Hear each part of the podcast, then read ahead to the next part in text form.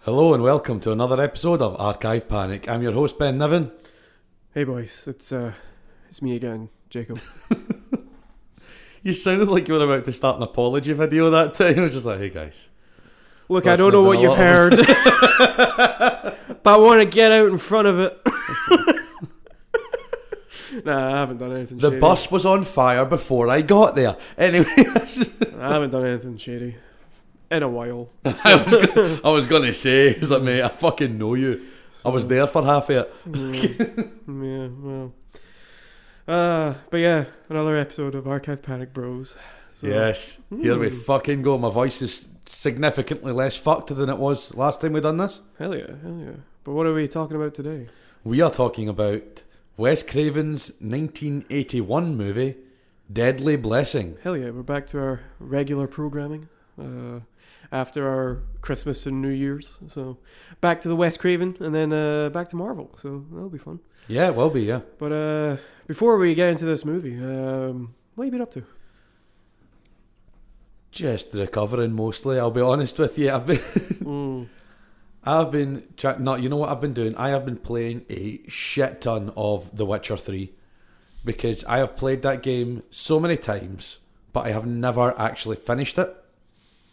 Like I keep Yeah. I keep getting well, it's like one specific point.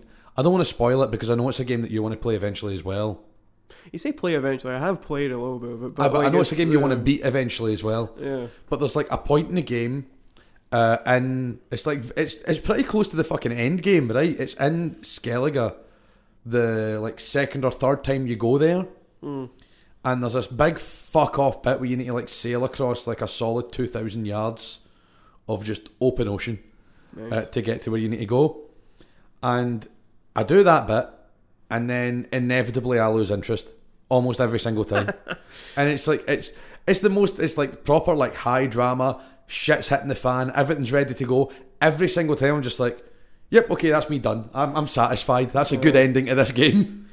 yeah. Uh, I don't How about know. yourself? Have you managed to have you managed to escape the Yakuza franchise yet? Or are you still you still going on with Lost Judgment? Right. So,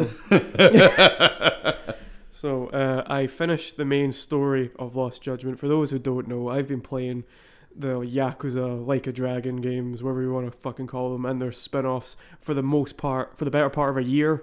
I think I started this in like April, May time, you know? You started this shortly after we started the show, so it would be about kind of well, yeah, whatever. But so I, Yeah. I I finished the main story of Lost Judgment. I decided that I just couldn't be fucked doing the the the one of the main side things with the school because after a while it just got to be uh, not boring, but I was just sitting there. It's like I'm playing this to chill. yeah, yeah, yeah. So I'd rather just do the main story. So I finished the main story. Very good game. Uh, I need to do the the DLC where you're playing as uh, what's his name Kaito.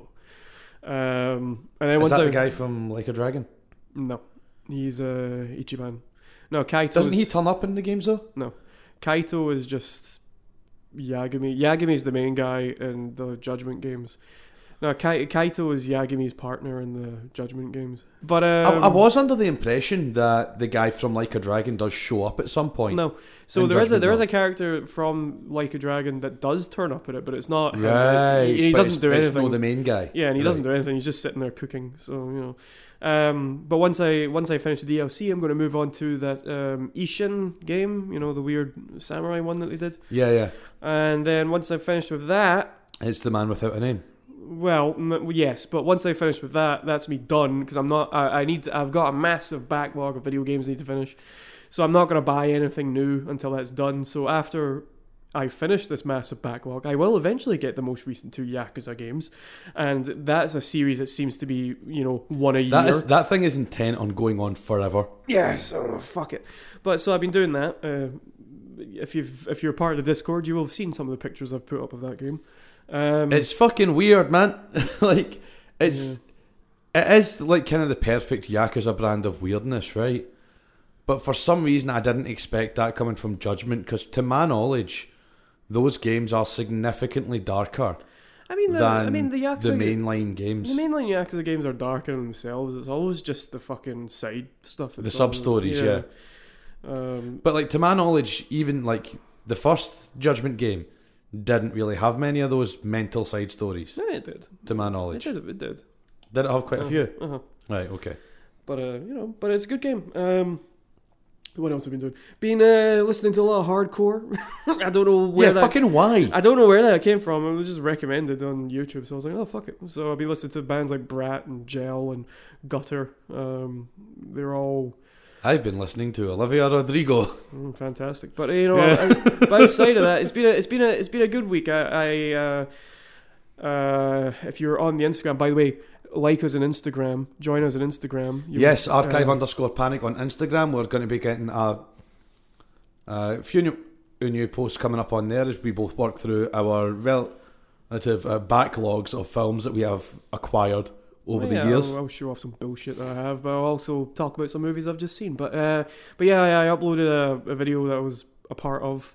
um, a friend of the show, Alice, made when I was down there last. So yeah, uh, that was some good shit. Uh, I like the response it's seen so far. Friend of the. Uh, we, we're just going to call this person Friend of the Show, Alice. It's just her name now. It's- yeah, that's that's her full name now. It's like Maps of the Stars Eddie and Escape from LA. Mm-hmm. Friend Like of the her show, full Alice. name is friend of the show Alice. But no, she's she's happy with the reception that it got. So you Yeah. know, yeah, she's she's happy with that. I'm glad to know that. Um, but yeah, so I did that video, and what else? Oh yeah, my my.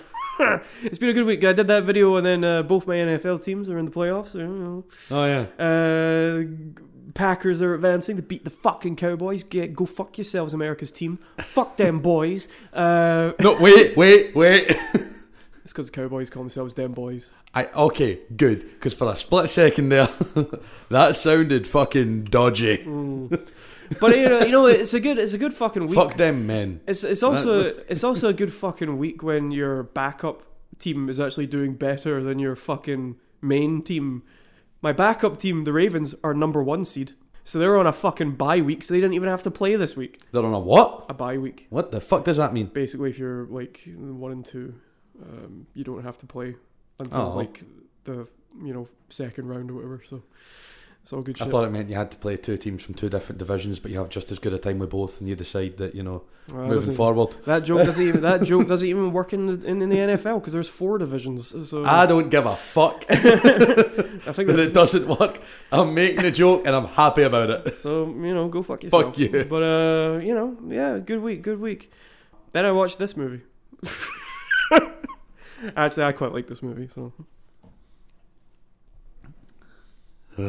This fucking movie. this is a movie, right? now. this is a movie. Before we get right into it, this is a movie that uh, um, you often hear of films get, getting ruined by the last five minutes, by the last, uh, by the ending. This is one of those movies. Oh yeah, big time. This is one of those movies, but Big for the, time. but for the most part, I like this. But yeah, as we said, we're doing a Deadly Blessing. We're continuing our Wes Craven uh, filmography. Yes, this is his third film, Yes. uh, released four years after uh, The Hills Have Eyes. now you may be wondering what the fuck was he doing. He was actually doing TV movies at that point, and yeah, I know we did uh, a couple of John Carpenter TV movies, but uh, you know it was our show. Go fuck yourselves. We're not.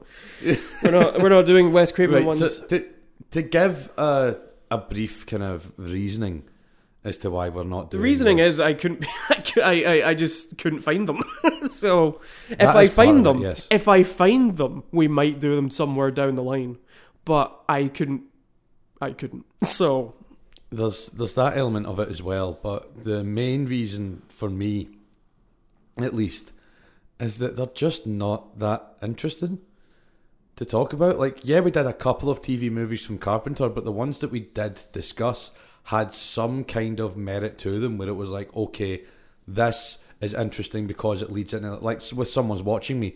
The reason we covered that, even though kinda it was a like a- TV it's- movie, yeah, it's kinda like a was dry run for because Halloween. It's a dry one for Halloween. and body bags, you know, it's And it's got really Toby Hooper interesting. there as well. So Body Bags was interesting because it was our first anthology movie we'd ever covered, and I can just fucking look at John Carpenter in that movie. He's having a fucking blast. yeah, so you know, So it's interesting to talk about. Whereas if you go to like Wes Craven stuff, for the most part, it's neither it's neither great nor terrible. It's just kind of all right. And there's only so many times you can say that over the course of five, six episodes, maybe yeah, before it starts to take the piss a wee bit. yeah. But you know, uh, but this movie, I, I like this movie for the most part. But yeah, Deadly Blessing, directed by Wes Craven, obviously. Uh, written by Glenn M. Benest, Matthew Barr, and Wes Craven. I get the feeling that um, that Benest and Barr wrote the majority of this, and Craven just added a couple of things here and there. I got that kind of vibe as well Um, that Craven had very little to do with the writing of this movie. This movie, um, I, I wonder if you know what I mean by this, but this movie, it feels like a '70s movie that just has a lot of '80s sensibilities in it. It feels like a I totally understand that. Yeah, yeah, I- it's an interesting atmosphere. it's, this movie, yeah, has. it's it's hard to describe how kind of similar. It's a similar thing to when you go into like not that we're a fucking review show, far from it, but uh, it's similar to when you're like reviewing games and trying to describe how like controls feel.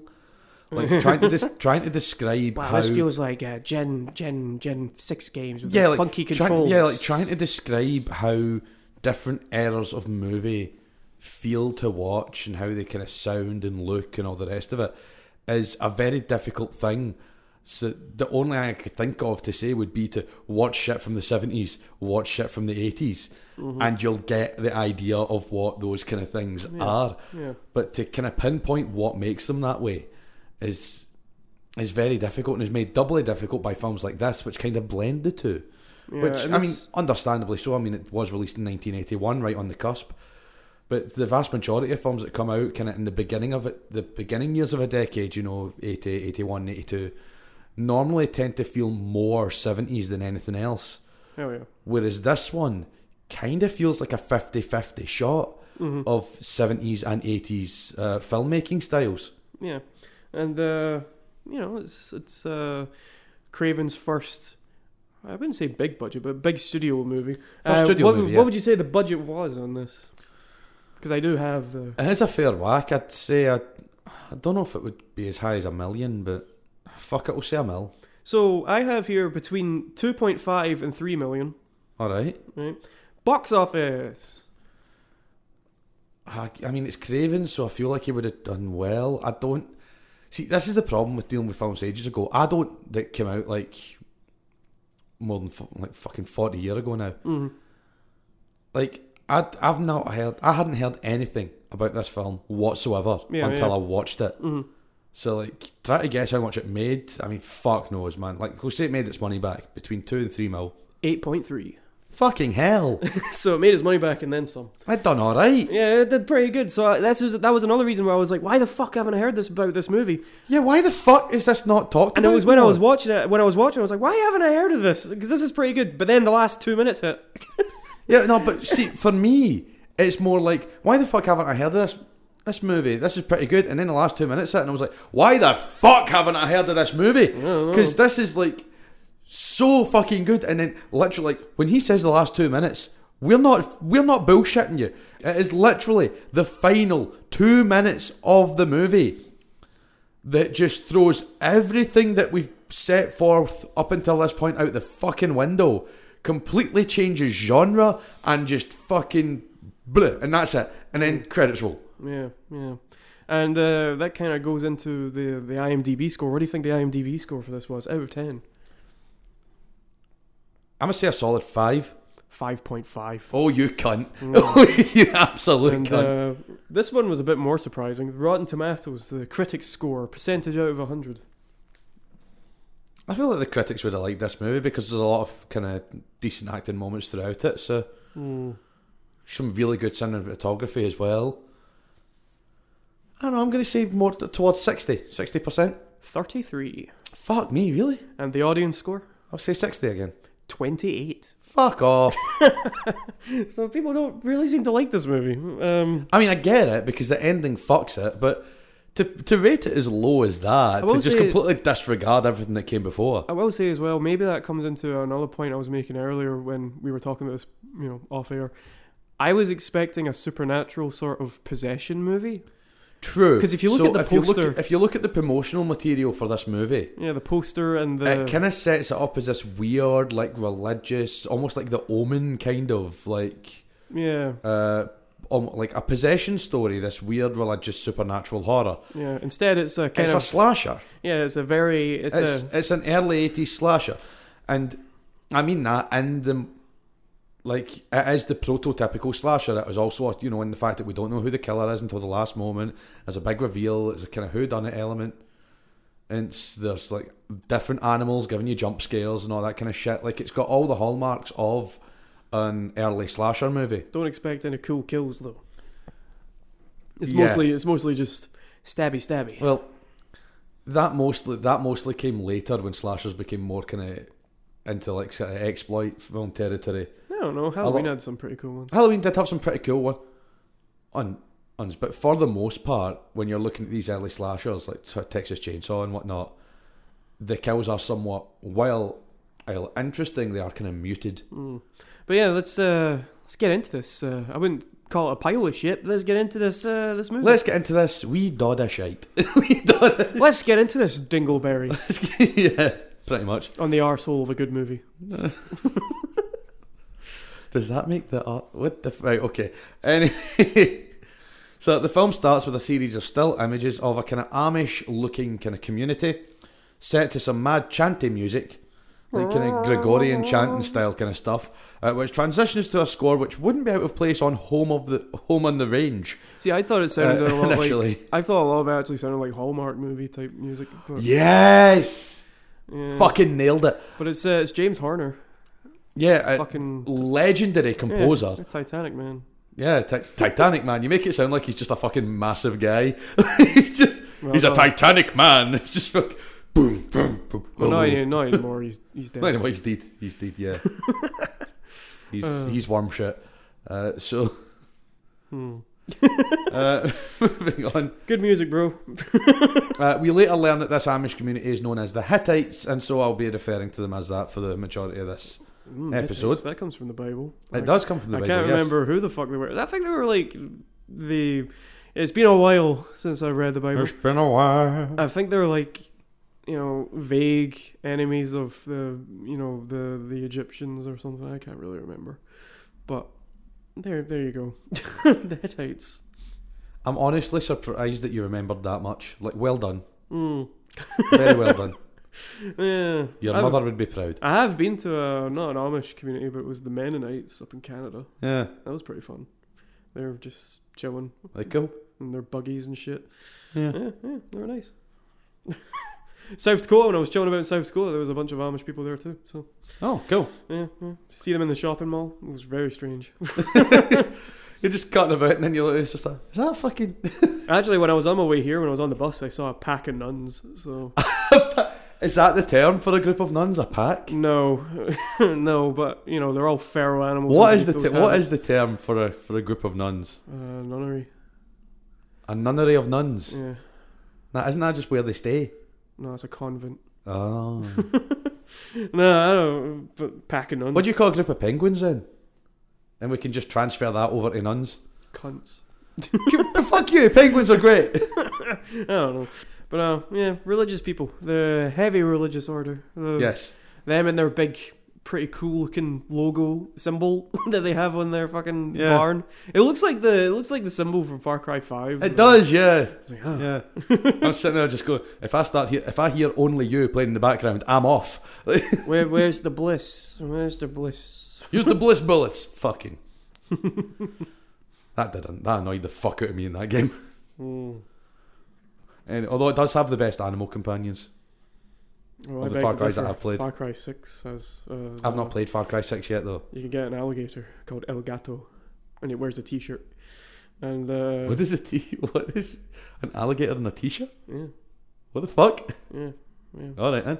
oh, so we get a bit of a narration telling us that a gruesome secret that has been protected for generations by the Hittite community. Oh, Uh, we then get a close up on one of the Hittite lads, uh, played by Ernest. What, how do you pronounce his surname?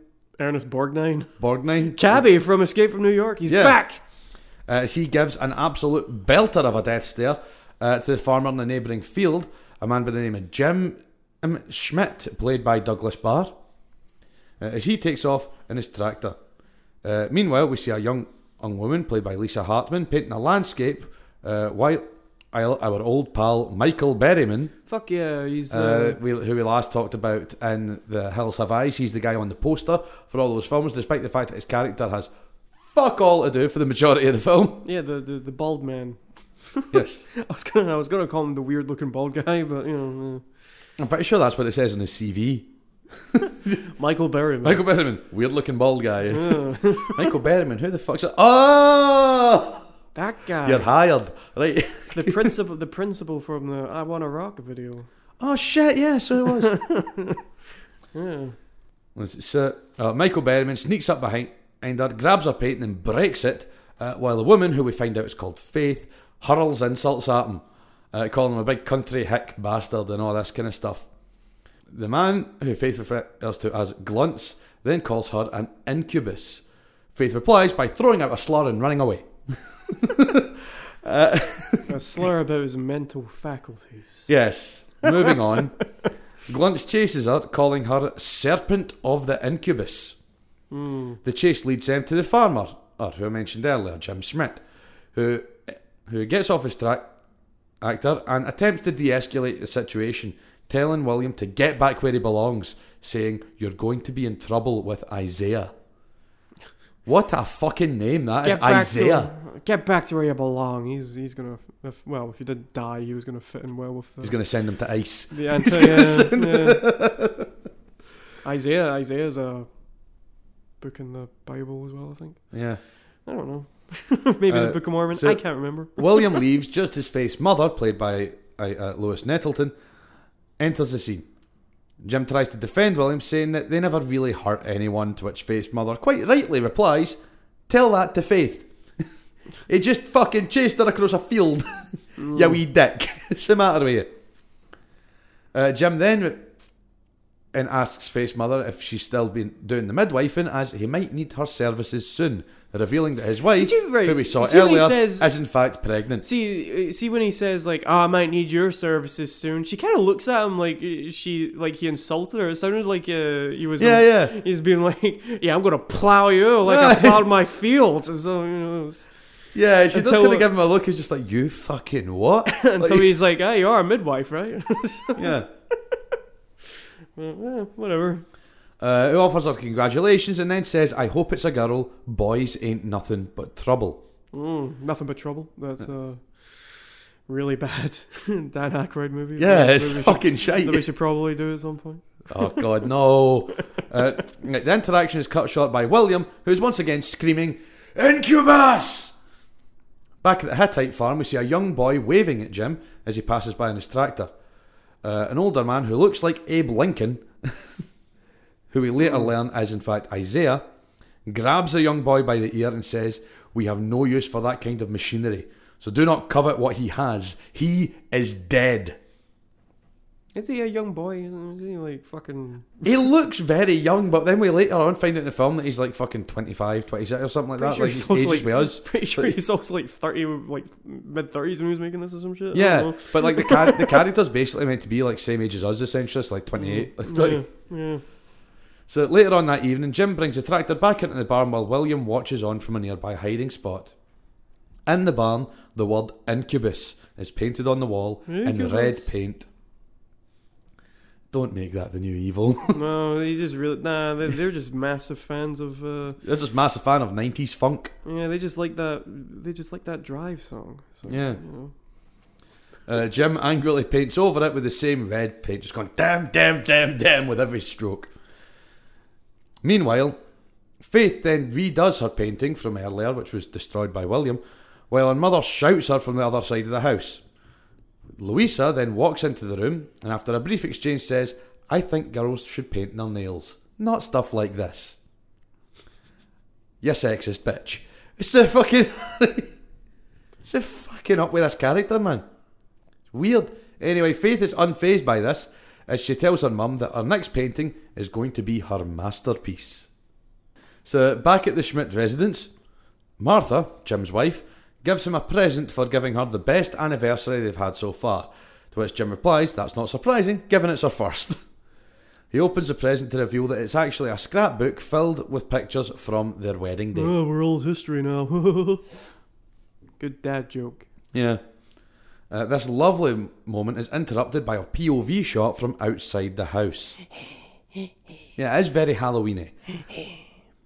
I come. Don't do that. That's some ASMR bullshit. No, if I wanted to do the ASMR, don't you bullshit, fucking I would dare. have I would have opened up the bottle of uh, Four Roses with the Oh no, that is a fucking hell of a sound. with the with the cork in it. You know, Just that. fu- That what a sound.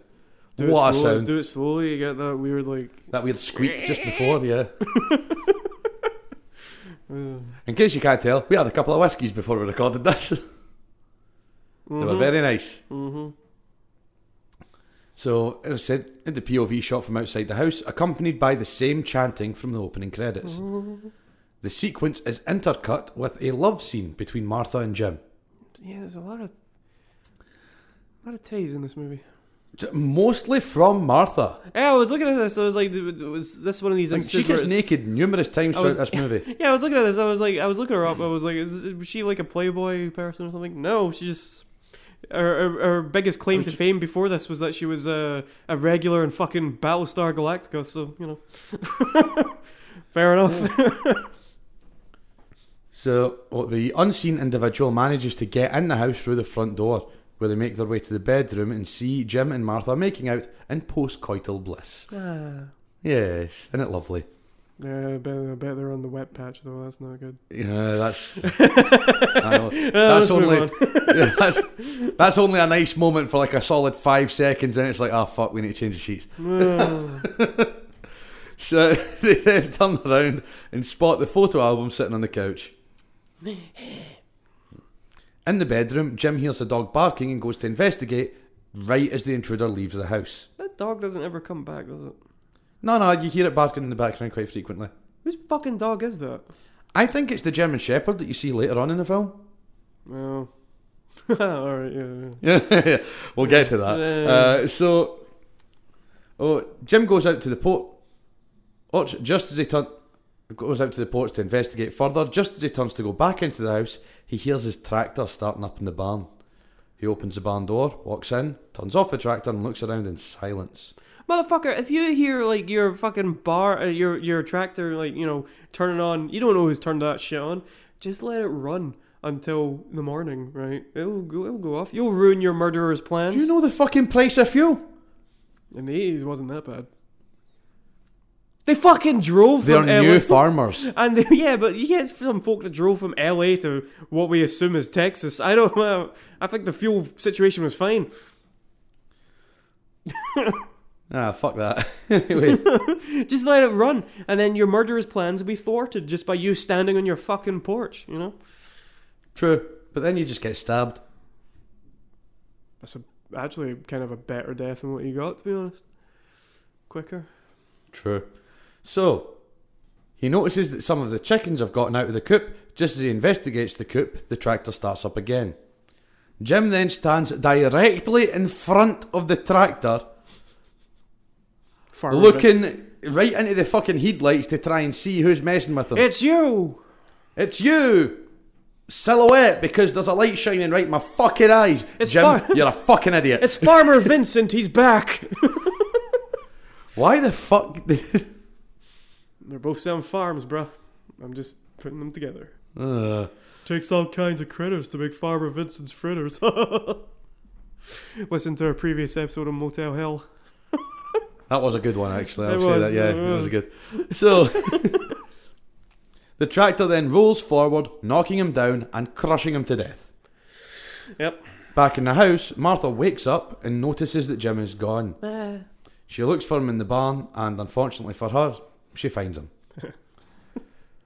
we then cut. That, that, I don't know if this was supposed to be funny. Okay, this this alright. this editing thing, right? Right? but it's literally just a smash cut to dirt hitting the top of the coffin. And I don't know why, but something about going from this deeply emotional, like really kind of Do you, not think, powerful moment to just. do you not think the coffin looked kind of small as well? yeah, yeah. I think Jim, Jim's only five foot three. yeah, He's a small boy. he's a short king. I'm six foot five, and I've been with my short king for eight years. oh, God damn. But um, nah, this Gravedigger guy, he's fucking great. He's like, she's, Oh, yeah, he's she's standing phenomenal. there, she's standing there just watching. He's like, uh, He's you like, don't I- need to watch. yeah, he says, yeah like, you don't need to wait like the full fucking thing. To which she says, "I'll stay till you're through." he was just politely trying to say, can you fuck off? Yeah, please? yeah. I'm trying to do my work. It's like I'm, I'm just, I'm, ju- I'm filling in a hole, hen. Like there's no much. Like, are you, are you enjoying this situation? Like, Do do you you want want me to fill in your hole? Is it? fuck it? Aye, steady. Uh, You don't hit on people at funerals. You date at the wake. Right, so mm. Yeah. that might be the scummiest fucking thing I've ever said. Uh, so, uh, a group of Hittites gather at the top of the cemetery, They only do this for one of their kin. one of whom is swinging a censer. Incense. Yeah, it's called a censer. Is that what it's called? That's what the actual like thing is. Yeah, I don't know. I wasn't a papist. I didn't do that shit. the Mormons don't use incense. We just, we just sang badly, yeah, drank water instead of wine. yeah. Huh. Sing "Pop Goes the Weasel" at the funeral just to shit people up. Everyone's staring at the coffin like, "Fuck off!" Then no, surely no.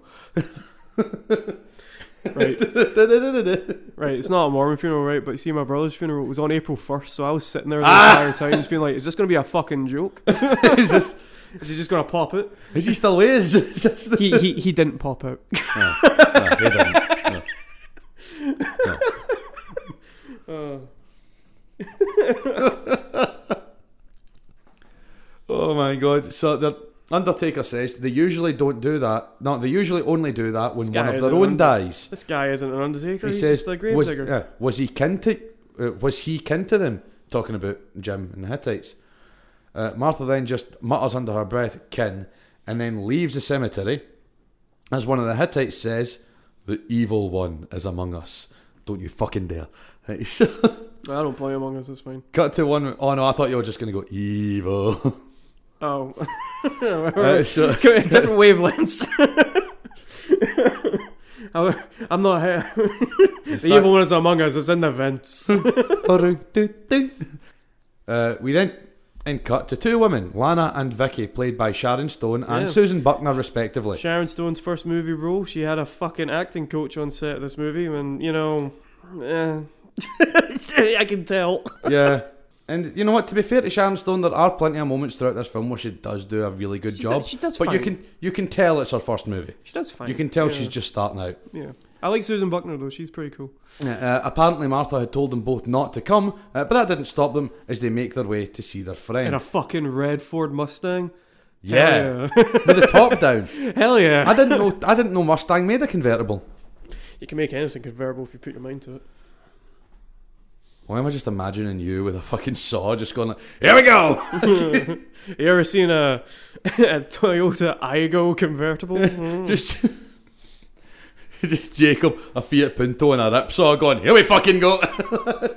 I mean, you can get fucking convertible Fiat 500s for fuck's sakes. You can, yeah. My fucking uncle's got a smart car and it's a convertible. Piss off. Yeah. Yeah. What does it convert into? A fucking briefcase? The thing's tiny. The roof just comes down. it's pretty cool. Jesus fuck. It's pretty cool. Oh my god. Right, anyway, uh, Vicky asks, uh, so who are these Hittites anyway? Are they Amish or what? To which Lana replies, no connection. According to Martha, the Hittites make the Amish look like swingers. Oh, I wonder what an Amish swing party looks like, you know? They don't have running water though, so, well, maybe they do, but I don't know. I don't know what, that, what their genitals are going to look like under all that fucking sweat. Let's move Under on. all that farm sweat. Let's move on. so, uh, next we see William leading a group of children to a barn. Uh, I assume it's Martha and Jim's barn. Le- That is the dodgiest sentence I've ever said in my life. Michael Berryman's leading him to a barn. Yeah. Oh, but they're like no. all whispering amongst them, and it's it's implied throughout this film. It's not implied. It's that- already stated. No, it's that already he's- stated that William is essentially they- has the mind of a Yeah, his child, dad says that he's touched, so you know. Yeah. it's- yeah. so he effectively has like the mind of a child and like hangs out with the kids and all that kind of stuff. Mm. And I'm pretty sure. So when um, I say that Mike, so when I say that William leads a bunch of kids to a barn, right? and Martha even outright says that Mm. he's like, oh, he's the big boy. You know, so, Yeah, yeah. so- yeah, he's be- Him and a group of kids are going to the barn. He's Aye. not leading them anywhere. They're just going. He does though. He's leading them because he's taking them there. I, was he? I thought it was the other Yeah. wee kid that. No, was no, like- he's taking them there. The group then sneak in through an open window. Uh, it's one of the kids dares him to go in. We then cut back to Martha, who's being dropped off at her home by Louisa. Martha notices that the window to her barn is wide Don't be open. Louisa in this part as well. Now I'm going to have to try and word this very carefully.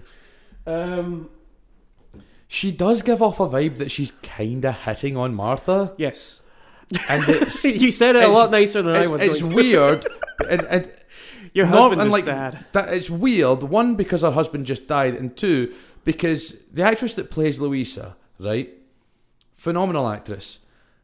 Ev- throughout the entirety of this film, she has a permanent psycho look about her eyes. Like, Like it doesn't matter what she's saying, she looks like she's just about to fucking stick a knife in you. Like at Yeah. any given moment, she would just be like, "But like fucking deed." That is it. At any given moment. Yeah, You know how fo- some folk just have those eyes where they just look like they're going to fucking flip yeah, yeah. that permanently. Yeah. Do you know? I've think, never, uh, I've never seen that look on somebody permanently. But holy fuck, man! Every single shot in this film, she looks like she's a, like a ball hair away for just losing it. So Martha notices that the window to her barn is wide open. Meanwhile, one of as the kids all kind of congregate around the kind of the blood uh, of Jim, which is still sat there And it's still wet. and it's still wet. how how fast did it take them to bury this guy? Yeah. Did they bury him like Is this a spiritual successor to Motel Hell, where they just bury folk? I like just there and then? yeah. I don't know. Like, did they have that funeral an hour after the body was found? Well, he's dead. They just take one look at him, and just going, "He's fucked," right? In the grunt. yeah. I don't know. It's just the the coroner was due a lunch break. Just one look, just look him up and down, just goes, He's dead. "Right, that's a stiff," and you go ever, ever listen to in the hole. Ever listen to the ballad of Jimi Hendrix? Oh, what a fucking song! I He's cannot dead. I cannot recommend that song enough. It's one of the best songs ever written. I've done a few of those. The Ballad of Jimi Hendrix. Wait, who is it that sings it? SOD, the Stormtroopers of Death. The st- oh no. Uh, I mean, the album's called Speak English or Die. I mean, what do you... I rescind my recommendation. no, the whole thing, the whole thing's a joke. So I don't care. It's a bad joke. it was these. the main guy's Jewish. oh, okay, right. okay. so, Yeah. meanwhile, the kids are kind of congregated around the small pool of blood, and one of them dares William to touch it. He does so, and just as he touches the blood, Martha throws the door open and begins looking for the intruders. Just picks up a pitchfork. She's gonna stab these motherfuckers. Oh yeah. Uh, most of the kids manage to escape through the window, while William and a couple of stragglers attempt to hide in with the chickens. Buck, buck. We then get a classic fake out jump scare as Martha turns around to find herself face to face. We are two pals. William escapes through a small hatch in the chicken coop, but leaves one of his shoes Ah. behind. we thought you heard us. Why didn't you call out? Why didn't you beep the horn? Yeah, why didn't you do literally anything Hey, apart Martha. from fucking scare the shit out of the woman whose husband died yesterday? hey, Martha, would it be nice? But you know, She's already fragile, you couple of bastards. Like, fucking. Oh, there's a bit a bit late. There's a there's a little bit later on that I want to point out as well, where I'm like, why the fuck would you do that? But um, We'll get to it. We'll get to it. uh, I think I know what you're talking about. But uh, we're moving on. Uh, we then see later that night, Martha talks with her friends about the farm, revealing that Jim was once a Hittite himself. He was the first of the community to venture into the city, and Isaiah kicked him out of the family when he returned home alongside Martha, calling did- Martha an incubus. I don't know, right? Uh, but uh, part of me wants to see the the 1980s rom com that is Amish boy, Hittite boy, in big city meeting girl, then eventually getting married. Part of me wants to see that, and I don't know why. Just get Penny Isn't that Mark. just isn't that just American Crocodile Dundee? No, because he's not Amish. He's just a Yeah, Australian. but, he, yeah, but he's from the out- yeah, but he's specifically he's like from the outback, I don't know. so he's like you know, like survivalist and all this kind of stuff. Just get Penny Marshall to direct, and it'll be fine. So. Yeah, or whoever did fucking was it her that did um you know, uh, those Tom Hanks, Meg Ryan movies. I don't fucking know. Yeah, just get her to do it. It'll be fine. Get Judd Apatow to do it. Get turn it into a fucking comedy. God, don't get Judd Apatow to do it. He's- His movies are terrible. Oh come on. Four Year Old Virgin's good. That's about it. Bridesmaids. Uh, was that him? Yeah. Okay. Or was that not Paul Feig? Oh no, wait. Yeah, that was Feig. Yeah. No, if Judd Apatow does it, it's going to be two and a half hours long when it doesn't need to be. Oh yeah. And no, all he's, the- he is bad for that. and he's going to do that whole thing that Seth Rogen does where they just explain everything that's happening. It was like, oh, oh, I'm on the ground. Oh, oh, all the cum is on me. Oh my God. Yeah, it's all yeah. over me. Fuck Judd Apatow. Anyways, Deadly Blessing. So, uh, uh, the- the- where was I? Aye. So Martha then asks her friends to stay with her for a week if they can. Oh, you're putting me out there, Martha, you know? I've Hmm. only got enough clothes for two days.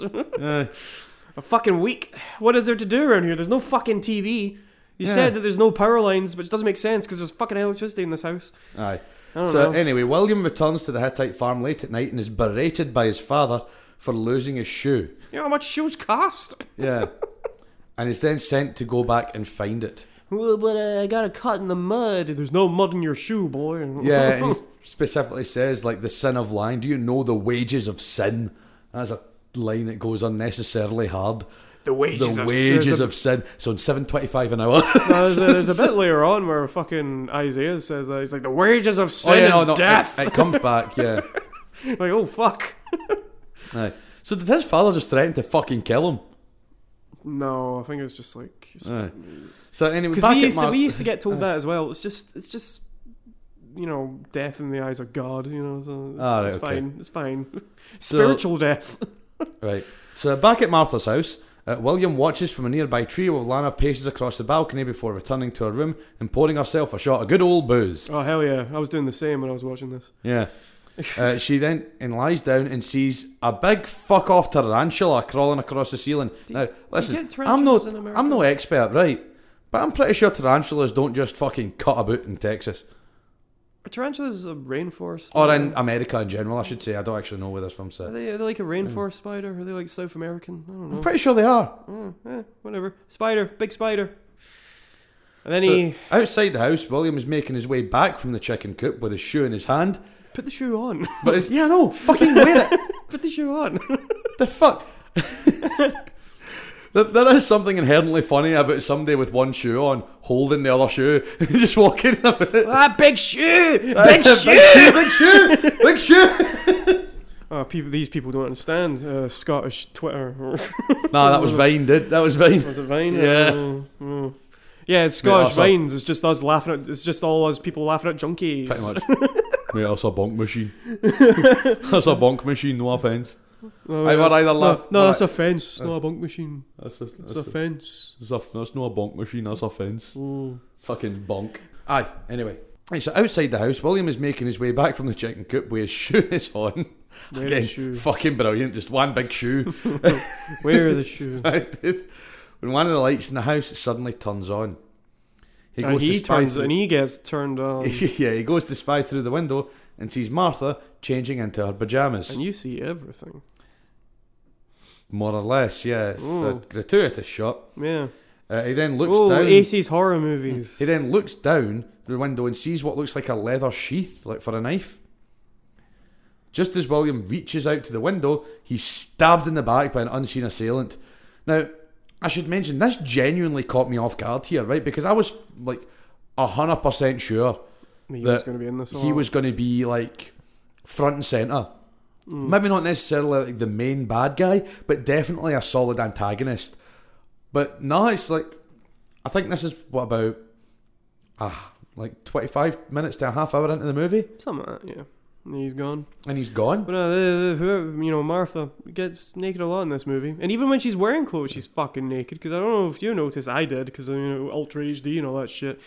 Whenever she's fucking just wearing anything, you can just see her nips through everything, man. And I don't Mm. mean like just some fucking stick like poking out. Like you can see everything. It's very bizarre. Wes Craven. Strange man. Uh, so the score goes apeshit as the killer pulls the knife out of William's back, and we get a right close up of the knife being retracted from his back. Very giallo. Yeah. Uh, the score then calms down a bit and we get a POV shot as the killer watches Martha climb into bed. Mm-hmm. Now, there's a moment here that I really want to point out from the actress who plays Martha, uh, a woman by the name of Marin Jensen. This was her last movie. I suppose her last mo- movie, unfortunately. And Not uh, that she died or anything. She just, she Oh, uh, just stopped, yeah. No, she got she got sick with something. I can't remember what. Aye. But she was uh, after this. She was um she set up her own makeup company and shit, and she was Aye. uh, she was going out with uh, Don Henley from the Eagles for a bit. So nice. there you go. So uh, there's a fantastic bit of acting here from uh, Marin Jensen as before she goes into the bed, she just stands beside it for a second and just looks at the empty bed. Oh, and it's just it's it's less than a second of screen time but it tells you so much about what the character's thinking how they're feeling what they're kind of going to be going through throughout the majority of this movie it's just it's such a small moment but fuck me it works so goddamn well should have done it like That- in The Simpsons where i there's had just, to uh, i had to point it out it was incredible should have done it like in The Simpsons where there's just the outline.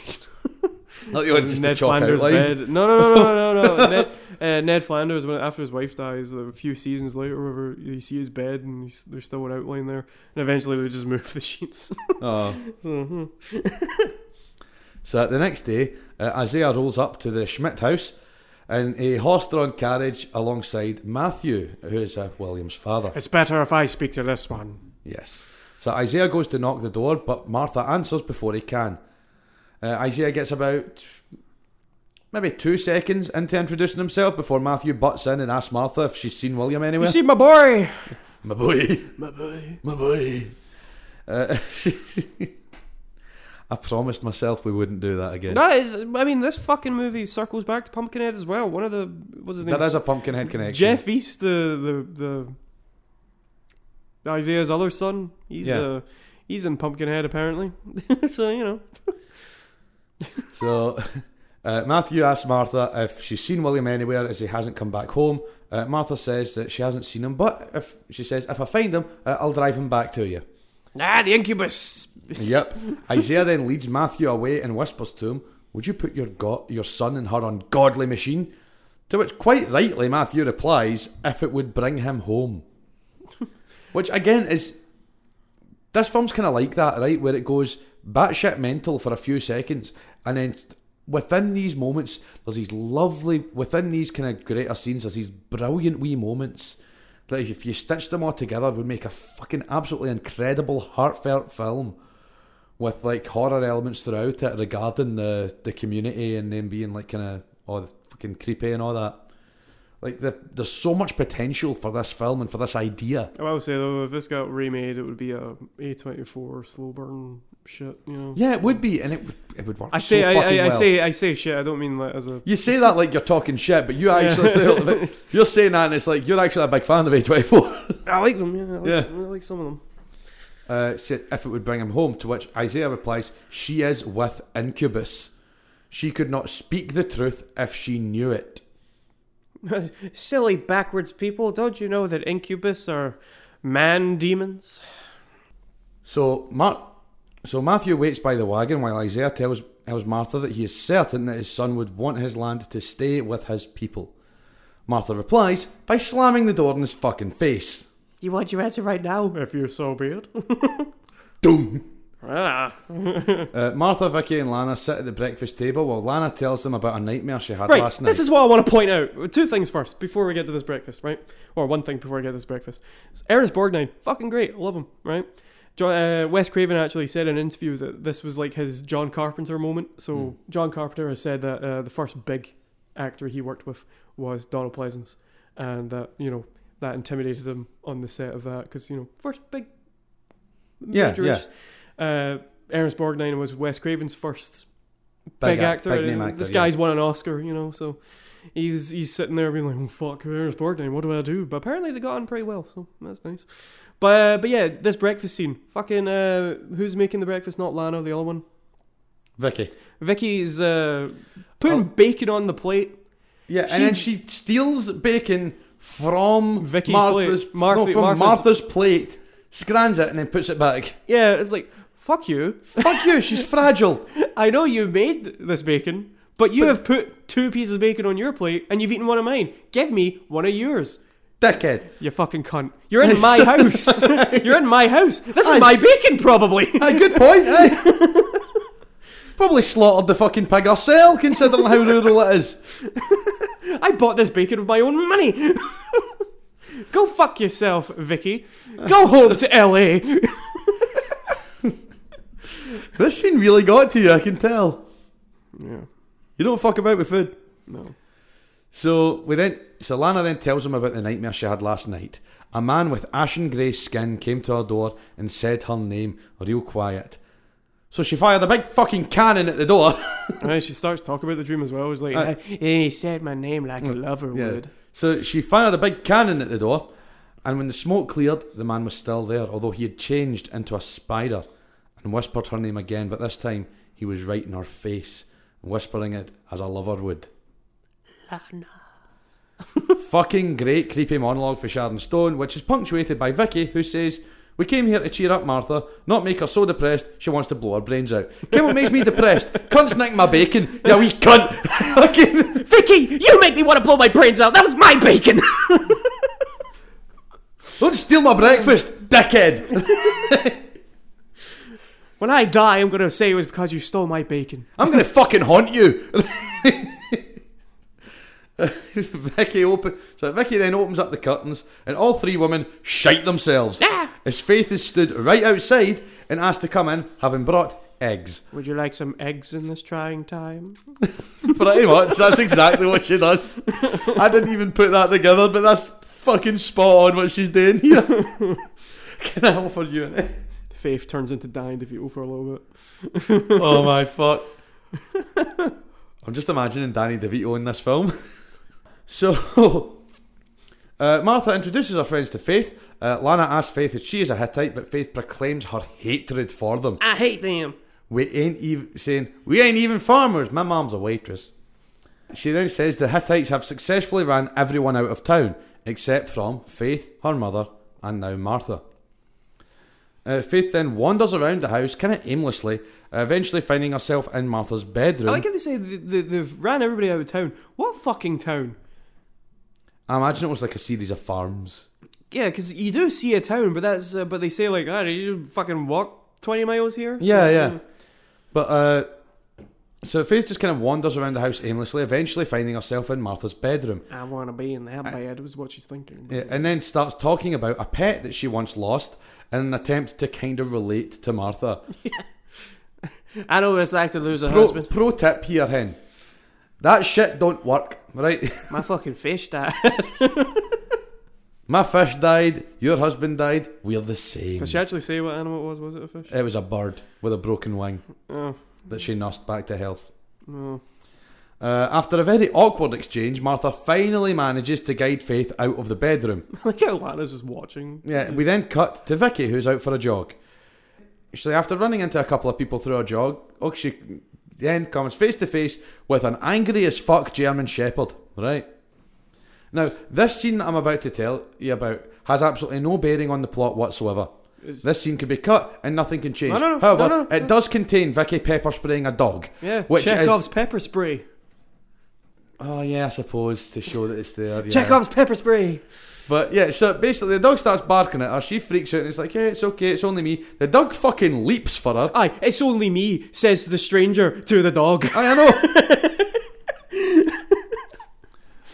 And jumps over. She ducks out of the way, turns around, pepper sprays the poor wee bastard. I'm not a four-year-old. Nah, you're thinking of pit bulls. I'm not a four-year-old. Uh, You're not a pit bull. You're not. No, sir. You're not an XL bully. So get the fuck. We're not a pit. You're not an XL bully, and we aren't in a scheme in Bradford. You have no power here. so Vicky then turns around to make her way back. She eventually runs into the young boy from the start of the film who can waved at Jim. who we Young now boy, they're find the out same age. Is called John. Yeah. Do you recognise this guy? He introduces himself as John on Smith. Uh, Vicky asks him what he thought of Jim, and prompting a very interesting line. Father shunned him. What my father says will always be law, but he was my brother. Mm. Do you recognise this guy? I, I didn't know. He's, this is Jeff East. He's probably most famous for uh, playing a young Clark Kent in the Superman movie, the first one. Uh, Right. What he didn't know though was uh, they got fucking uh, oh shit, what's his name? The guy who plays Superman. Christopher Reeve? Yeah, they got Christopher Reeve to dub over his voice. Yeah. Until, so he sees the movie and he's like, "That's not me. That's not me at all." But yeah, Jeff East. This is uh, Clark Kent. I yes, this is young Clark Kent. this is the only two things I've seen him in is this and Superman. Aye. so uh, Vicky says she has to leave, and John just, uh, just quite pointedly just says, "Why?" Cause I'm a sweaty bitch. Just let me change it. I've got sweat patches down my fucking cleavage and my underarms, Yeah. and there's probably some in between my legs as well. Can we go fucking? The sweat's running down the crack of my ass. Let me go and fucking shower, you wee dick. I'm right? not sure if I've pissed myself. This is sweat. Can I fucking? I'm dying here.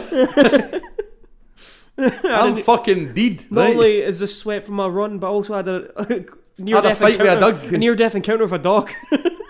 Can I go change? I might have pepper sprayed Fido, right? I might have just shat myself. can I go home and change? Then we can sit on the grass and talk about shit. Mm. Oh, so anyway. I'm pretty sure I just shit myself. oh, you kind of some jokes just fucking catch you off guard, man. That was one of them, man. That was like a fucking right hook for hell. It's fucking. Oh, so we cut to the two of them sitting together in an open field. Smelly bitch. Uh, Vicky says she feels like she's been through a time warp. Not that kind of time warp. Theatre kids, sit the fuck down. Uh, the, two se- the two seem to hit it off, uh, chatting away until Isaiah rolls up to scold John for not working. He gets right in between them. Yeah, he does, yeah. Uh, Vicky tries to introduce herself to Isaiah, to which he turns around, stares her dead in the eyes, and says, We are the kindred of God. We have no business with the serpents. Uh, so Isaiah then sends John away, telling him, Your cousin is a sound woman. You are to shun the rest. Two in a row! Roll time. Two films, both of which have incest in them. What in the sweet home Alabama bullshit is this? Well, this is the more socially acceptable form of incest. Get fucked! There is no socially acceptable form Uh, of I'm not incest. saying You're a I'm- cunt. I'm not saying I accept it. I'm just saying it's socially acceptable. I'm not saying I accept it. It's not socially acceptable. Alabama either. disagrees. Alabama can fucking do one. Roll Tide. Fuck the tide. Roll Tide. Meanwhile, Martha drives the tractor across the field with Lana supervising. Uh, they're forced to stop to make repairs, but the toolbox is back in the barn. Yeah, where is it? And Oh, it's Martha in the... is somewhat. Uh, Martha is a little bit hesitant to go back there given what happened, so Lana offers to go and get Oh, it where for is her. it? Oh, it's in the barn by the blood. Yeah. That's what you should have said. It's right by the somehow still wet blood. You'll know it when you see it. You might smell it first. yeah. Wow. Wait until the height of the summer. That's going to turn into black pudding. oh God. Uh, black pudding has more stuff in it than just blood, by the way. It's very nice. I had to explain black pudding and haggis to a Brazilian person the other day. Well, I say the other day, the other week, last month. Yeah, I was going to say, it was December, you cunt. Time is weird. So, uh, Lana walks into the empty barn and grabs a toolbox. Just as she starts rummaging, rummaging through the box, the barn door slams shut. This was all pretty cool, actually. Oh, yeah, this was, is a uh, great sequence. Uh, she gets up, goes, opens the door, and then places a cinder block by the door to stop it from happening again. Sure enough, she walks back in the barn and door slams shut. Lana assumes that Vicky is pulling a prank on her. Vicky, you did this is funny. This isn't funny. See, even her friends, see, even Vicky's friend, friends think she's a cunt. yeah, I know. like, imagine like door fucking slams her after a cinder block's coming. out. It's- Who sees that and instantly she goes, "That cunt! I know exactly who fucking That's done this. Vicky." That's fucking Vicky. That wee bacon stealing bitch. I'll no forgive her. I'll no. I'll never forgive her. Like, Vicky the dicky, I don't know. Vicky's a bit dicky. nah, nah, doesn't want that, mate.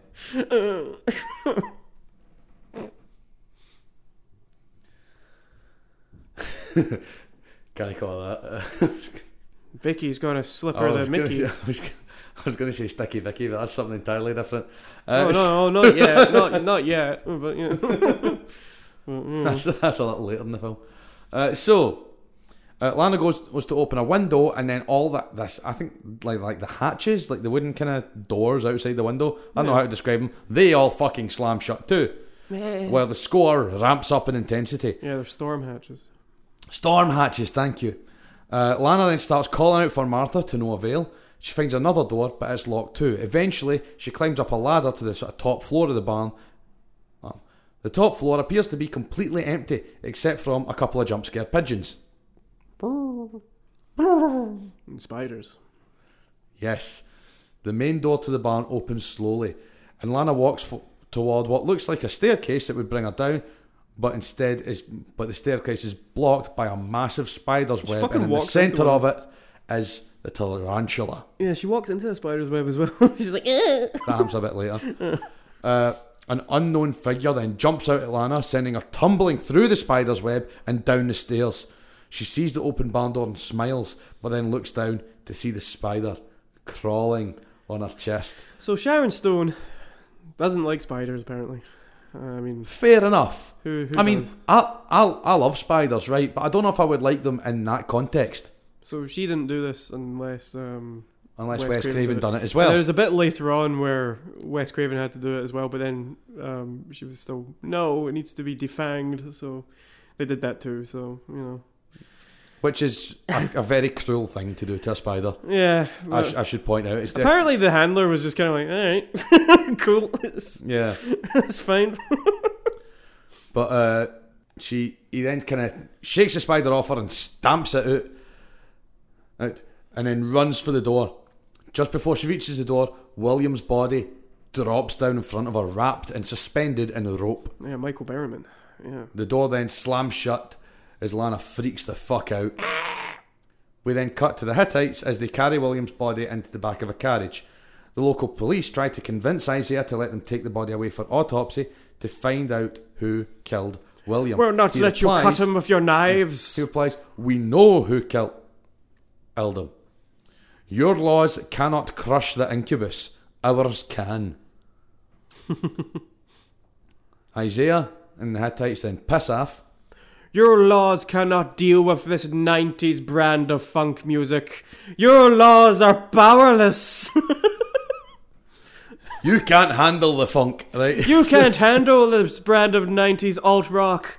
You can't handle the song Drive, even though it's been in like a hundred different movies. This album, Fungus Among Us. Yeah. Fucking incubus, man. Are they still doing shit? Yeah, yeah, yeah. Mad. Uh, the officer then tells Martha that she should probably leave town and warns her that he won't be able to make it to the farm in time to help, saying, If something happens, I ain't going to be here in time for nothing but cleanup. Or, you know, if we want to be more gothy, I guess, because this movie's kind of. It's kind of American Gothic. We could go for the band Incubus Succubus. Yeah, okay. We were. They got a good song. I can't remember what it's called right now, but it's good. So back in the house, Martha asks Lana what the other person in the barn looked like. Lana, staring blankly into the abyss, just says, There was nobody there. Just me. Methinks Lana is a wee bit traumatised. Just a wee bit. Just, just a little bit. Just just a little bit, you know. Yeah, Yeah. yeah. She's got PT. Best thing to do. She's is got a to- cut. she- She's got PT. We need to wait till the end of the movie until SD comes in. Ooh, so we can give her an SD card. so what's the best idea? What's the best thing to do here? Leave her in the house and go to the fucking gas station. Yeah. Uh, so the following night, we get another POV shot as someone walks up to the Schmidt house. We see Martha getting ready to take a bath as an unseen intruder makes her way through the halls of the house. Now, I have a question here, right, with Mm-hmm. regards to the bath here, right? How fucking hot is the water she's pouring into this fucking thing? I was gonna ask the you this. entire fucking bathroom Yeah, I was. is covered in steam and fog. Yeah, I was right? gonna ask you this. can't see shit. So how fuck how the fuck when she steps into that bath is she not immediately just fucking cooked? Like yeah, I was gonna ask you this because like I have a shower in my house. You have a Aye. bath, right? it does not no it I would need to pour my fucking kettle into my bath to get it to fog up like that. Because I was sitting there, I was like, well, if I think back to when I had a bath, I don't remember the whole room fogging up. I'm telling you right now, that fucking heck, that water's still boiling. Like that water's still going. There's still gonna be fucking bubbles in there. She's gonna come out like that scene for Halloween too. she's made it. She's made her bath into a jacuzzi. I don't really know. No, that's not a, a jacuzzi's just fun jets. She's made her bath into a fucking pit of magma. Mm. I know. It just it, I got un, I get unnecessarily annoyed about small things, right? Which is why I very rarely take my trousers off. But we'll move on. But no, again, she gets her titties out. Once More- again, I we get some not so tasteful side boob and a full I would front, call it tasteful. And, and our arse is full front and centre. I would call it tasteful. It's not pornographic. There is a straight up shot just of her ass. It's not pornographic. That's just an ass. She's literally bent over in the shot, like fucking sticking her ass out. Still not pornographic. I would say it is a little bit. All right, you prude. So the intruder enters the bathroom. uh, we then get a shot that is very reminiscent Yeah. of Nightmare on Elm Street. Does this remind you of anything? Yeah. It's essentially the, the bath scene from Nightmare on Elm Street minus the glove. That's it, it's the exact shot. Uh, Martha then takes a wet towel and puts it on her face. She hears the intruder's footsteps and assumes that it's either Lana or Vicky. Yeah, if anybody needs to use the bathroom, just come in. It's like, aye, I'm going to go into the bathroom, just take a massive fucking shite in there. I while you're in the bath. so the intruder then leaves a bag of something in the bathroom, It's Jake the Snake Roberts. and by the time Martha takes the towel from her face and looks, they're gone. Ah. The camera then tilts down to reveal a snake crawling across the floor. The snake then climbs up and into the bath. Martha feels around for the bath, but instead finds a bar of soap, which she holds you up to her touch me face there again, I'll scream. and says that shit. I'll be honest, that did get a laugh out of me. That what was was the what genuinely funny. was, what was the bar so touching? Mm-hmm. I don't know. Okay, and this is where we really get into Nightmare territory, where, where the snake now replaces Freddy's glove in that shot as we see it rise up from the water. Martha then sees the snake, screams, runs out of the bathroom, um, puts a towel on, and we don't see her putting a towel on, runs out of the bathroom. We then see her run into the living room with a towel on, grabs a poker from the fire, then runs back into the bathroom, and we hear her beat the shit out of the snake. Yeah, Lana's With like, it. I'm going to bed. Lana and Vicky are visibly shaken by this, and Lana's just like, "Yep, I'm going to bed. Fuck this." Mm. We then cut to the Hittites' church where Can I John just waits say, outside. I don't know, I don't know why, right? But this entire time I was watching this movie, when Lana, as soon as Lana and Vicky and Martha were living in the same house, I was just sitting there being like, you know, this just with minus all the the murder and the demonic shit, it just reminds me of when I used to live in the flat. Because at one, uh, invariably, whenever I was there, there was always at least one woman living there. So at one point, there was three. It was it was weird. it was it was full of just. What do you have against women, Jacob? That it's weird. Nothing. I'm just saying it was the it was full I'm of, fucking it was, with you. It was full of screaming and fucking.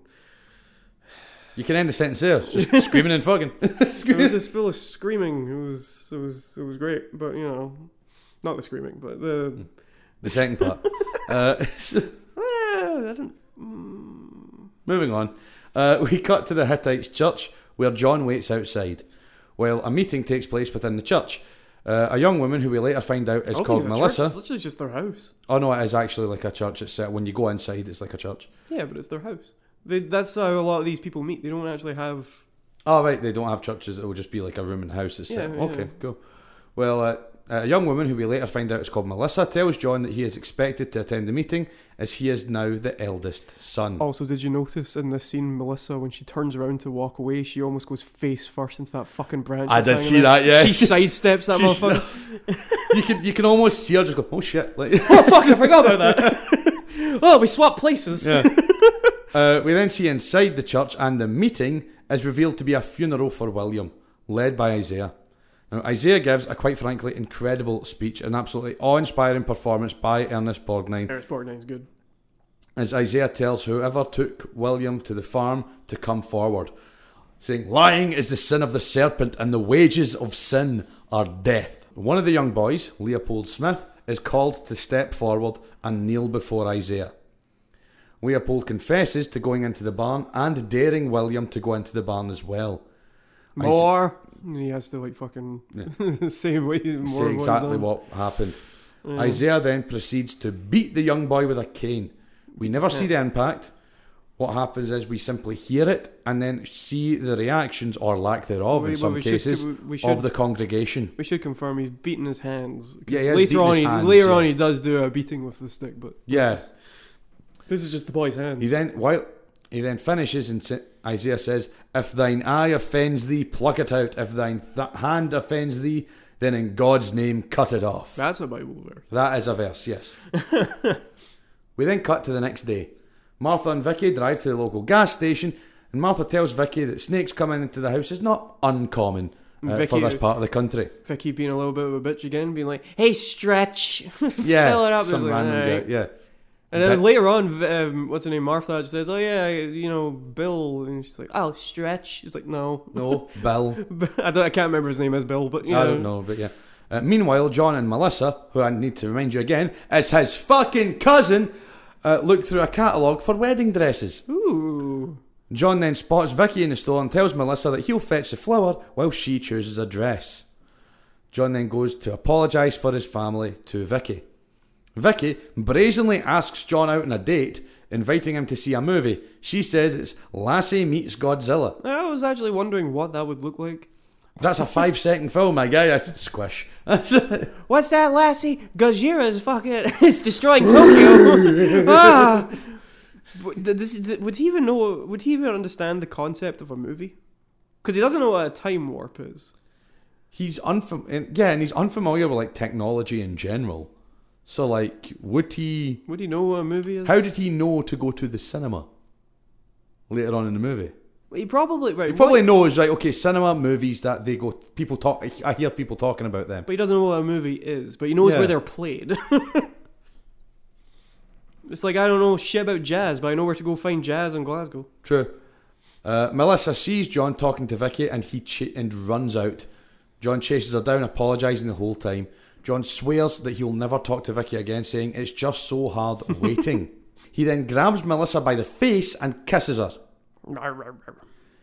Uh, eventually, once Melissa comes to her senses after being essentially fucking attacked, uh, pushes him off her and runs away, ripping off a section of her kind of hood and dress. But Melissa, I'm just so horny. I need to fuck.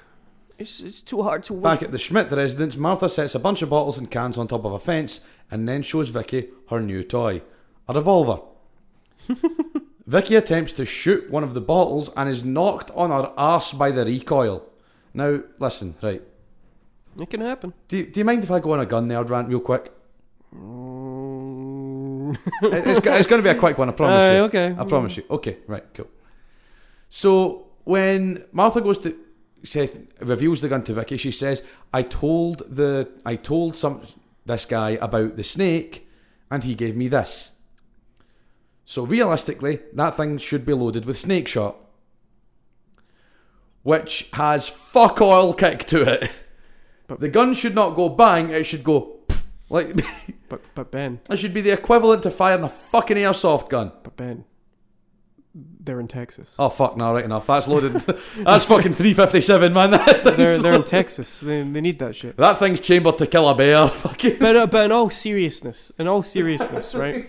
In all seriousness, the guy probably was like, "Oh, her husband just died. She's probably looking for some like fucking home self defense, you know." aye, aye. She's, I'll, yeah. I'll give her a fucking I'll gun. give her a fucking revolver. Yeah.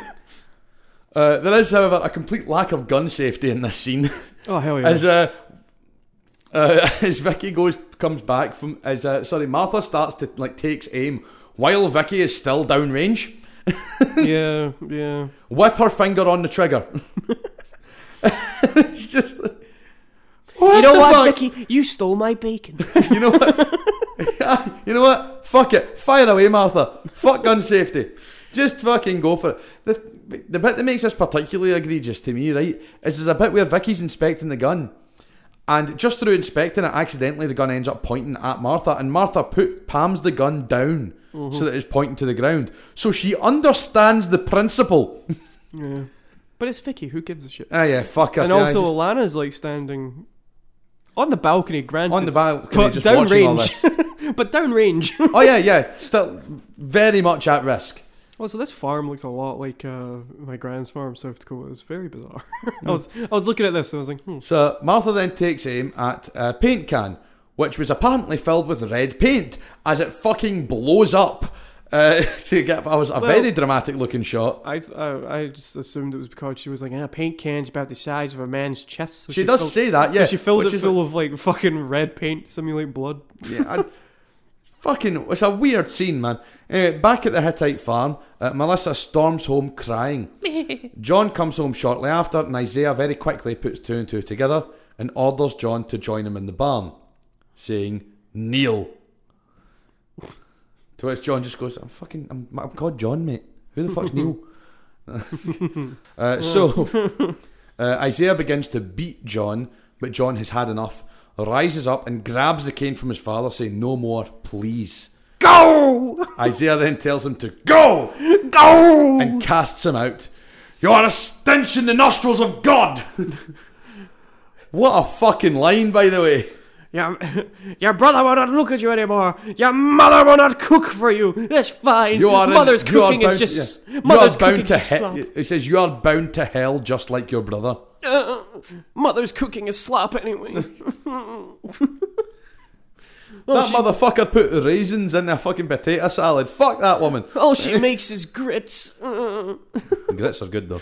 uh, fucking. Grits are fucking. Some of good. you Americans do some weird shit, right? You put like j- you put like carrots. We in- can't talk. We eat fucking black pudding. they put carrots and jelly. What the fuck is wrong with you? They put marshmallows with their fucking sweet potatoes. Fuck off. Yeah. Is that a thing? Yeah. Explain yourself. Fucking marshmallows with sweet potatoes. Uh, cut to the Schmidt household. Martha, Lanny, and Vicky sit. Lana, Lanny, Lenny. What? Lenny. Uh, Let's get the rabbits, George. Lenny, my boy. Oh, we went two different directions there. Both of which really depressing, but still. Lenny, my boy, or tell me about the rabbits. tell me about the rabbits, Lenny. Shut the fuck up, Len- Tell George. me about the la- no. Tell me about the rabbits, George. Shut the fuck up, Lenny. I'm going to shoot you in the back of the Yeah. head. Try to fucking kill you, you wee dick. You're making this more fuck- difficult than it needs to be. Shut the fuck up about rabbits. You're gonna make me greet you, cunt. Fuck off, John Malkovich. How many people do you think have said that in their life? Got to be in the thousands. Got to be in the thousands amount of people that have just went, fuck off, John Malkovich. I don't know. Anyways, let's go. So we cut to the Schmidt household. Martha, Lana, and Vicky sit in the living room while Vicky gets ready to leave. Suddenly, there's a knock at the door. How many fucking copies of National Geographic can you read in this fucking house? I don't know, but there's a lot of them. Uh, but there's a knock at the door, and it turns out it's Louisa, Hey. uh, Faith's mother. Uh, Uh, Martha introduces her to Lana and invites her to join them. Uh, Louisa asks if any of them had seen Faith, to which Martha replies, Oh, she's been very generous with the eggs. are you going through a trying time? She only offers eggs Yeah, during she trying only offers times. Uh, to which uh, Louisa says, "Oh, so that's where they went." With that again, that fucking psycho look in her eyes. I wanted eggs. Yeah. Uh, Martha then leaves. Then it's like, "Oh, I'll, I'll go get them." Just leaves to go get the basket, and Lana is left to make awkward conversation with Louisa. Uh, Louisa notices the gun and then just says, "Oh, I take it the sheriff's been useless." Then uh, she then goes on a short rant about the uselessness of men. Uh, then reveals that Faith's father left shortly after she was born and drops this fucking gem. If Faith had been a boy, I think I'd have just stuck her in the river like a sack of kittens. I mean, yeah. Jesus fucking Christ! Sometimes back in the day, you couldn't take care of kittens, and shelters weren't the thing like they are now. You had to get rid of them somehow. No, I, I, I understand where the, the thing comes from, right? But like, I would have Well- drowned my kid like a sack of kittens. but like saying that, like I understand the concept and where the saying comes from. But saying that about your fucking kid, my kid's an idiot. what the fuck? Uh, yeah. my kid's an idiot. She couldn't uh, pour piss out of a boat if the instructions written on the heel. Oh yeah, aye. Uh, Martha returns from the eggs and Louisa gets a few digs in and about Faith calling her an idiot and saying that uh, before leaving the house. Do you, think town- that, do you think that was a hint at what's happening at the end? I think it is, yeah. So in town, John makes his way to the cinema for his date with Vicky. I have a, something about this. Go on. Right. So the movie, right, that's playing at the cinema is called uh, Summer of Fear. Yes. That is one of the TV movies that Wes Craven directed. But Summer Fear also stars Jeff East. So Jeff, Oh. so he is going to. So he's so if he So went in thank there, good, so thank goodness he's late and doesn't catch the film because if he did, he would be watching himself. doppelganger, doppelganger, ah! freaking out and just like fucking run back to the the arms of the Hittites. Yes. He yeah, wouldn't- assuming that he's seen a demon taking his own farm. ah, yeah, yeah. He would. Uh, his mind would have been blown, Yeah. just like he's gonna be in five minutes in that car. Okay, right. So uh, he's a little late to catch the movie, but manages to meet Vicky and the pair go out for a walk. Back at the Schmidt house, another Elm Street shot as Lana lies in bed while the camera slowly rises up above Just her. in full fucking sacrifice. We then see, oh yeah, fully. Like the way she's lying is so unnatural. Uh, Prone, we then- hands Mm. down. like yeah. we see a pair of ghostly hands hold her head in place as a voice whispers, "Lana, so this is actually open the. Uh, your mouth." so this is actually the movie poster. Does he say "open your mouth" or does he say "lend me your mouth"? No, he says, "Open your mouth." All right, I thought he said "lend me your mouth." I was We like, then "That's- see a spider crawling on the ceiling above her. Oh no, he, he The says- spider falls into her mouth and she then wakes up coughing. Yeah, but uh, you know, not only does it say "open your mouth," he And was then also she's like, wider, wider, wider. wider, wider. And I was like, okay, how? hmm. How much of an ego do you have here, big man? All right, show off. I only ever have to say it once. ah. but oh, this spider. This was one of those ones where uh, Yes, so this is one of the instances where uh, Wes Craven really stood up and was like, okay, tell you what, I know you're shit fear of spiders, I'll do it as well, right? Yeah, this I'll was do the- the same effect. this was also the spider that got defanged. So Which is a, a right shame. It's a terrible thing to do to a spider. Hmm. Because you're effectively kind of killing it. yeah, it's, it's what do you call it? Its handler was like, eh, sure. Yeah, So- but also it was 81, so they didn't give a Yeah. fuck. But yeah, so she wakes up cough. I think Martha tries to uh, comfort her. Eventu- Eventually, though, uh, God, I forget her name, Lana. Eventually, Lana comes to the conclusion that Martha is just as scared as she is. She said, Look, you're shaking. Martha says, No, it's just a draft. She got the And then she DVDs. realizes there shouldn't be a draft. She gets up from the couch and sees that every single window in the bedroom is now open. She goes round, closing them one at a time. Cut to John and Vicky, who are listening to Rod Stewart's Maggie May while driving down a dirt road in a Ford Mustang with Zero. John at the wheel. Did you ever go to Maggie Mae's? No, I can't say I did. It was all right, but then it became like one of the. For those who don't know, Maggie Mae's is a It's bar, a pub in Glasgow. yeah, a bar in the city centre of Glasgow, and it was fine until it was the. For some reason, it turned into the bar that all the the Spice Boys would end up going to. Yeah, they kind of took it over. And it I just, have no the- idea why. the, but it- they kind of took over and the vibe absolutely just fucking died. Hmm. Didn't that close down recently as well? uh, I don't know. I have no idea. Yeah, it's, it's But- shite now. But this is the coolest thing that a Rod Stewart song has been in, I suppose, until uh, the Revolting Cox covered one of his songs. Yeah. Uh, Let's see. So they're driving. They nearly crash into a tree. Which is much Uh, better than a horse. Yeah. Uh, while the car is stopped, the two share a kiss. We then cut to Melissa, who wakes up and sits upright in her bed like a fucking shot and just goes, John! John. I swear to God, I had to pause the film. I was laughing so fucking hard. Like, oh my God, you have no idea how fucking stupid this Like, and again, it's a smash cut to our scene. Like, it's not like they like layer one on top of the other or kind of like dissolve one into the other to kind of give that idea that she, maybe she knows what's going on. No, it just smash cuts to her in bed. She full on, like Michael Myers, The Undertaker, fucking sits up, And it zooms in, she's and it zooms John. in, it zooms in as she sits up. Like, zooms in as well as she does. It's just like this proper, like, dun, dun, dun. it's like the it's like the Jaws shot, you know. yeah, yeah, yeah.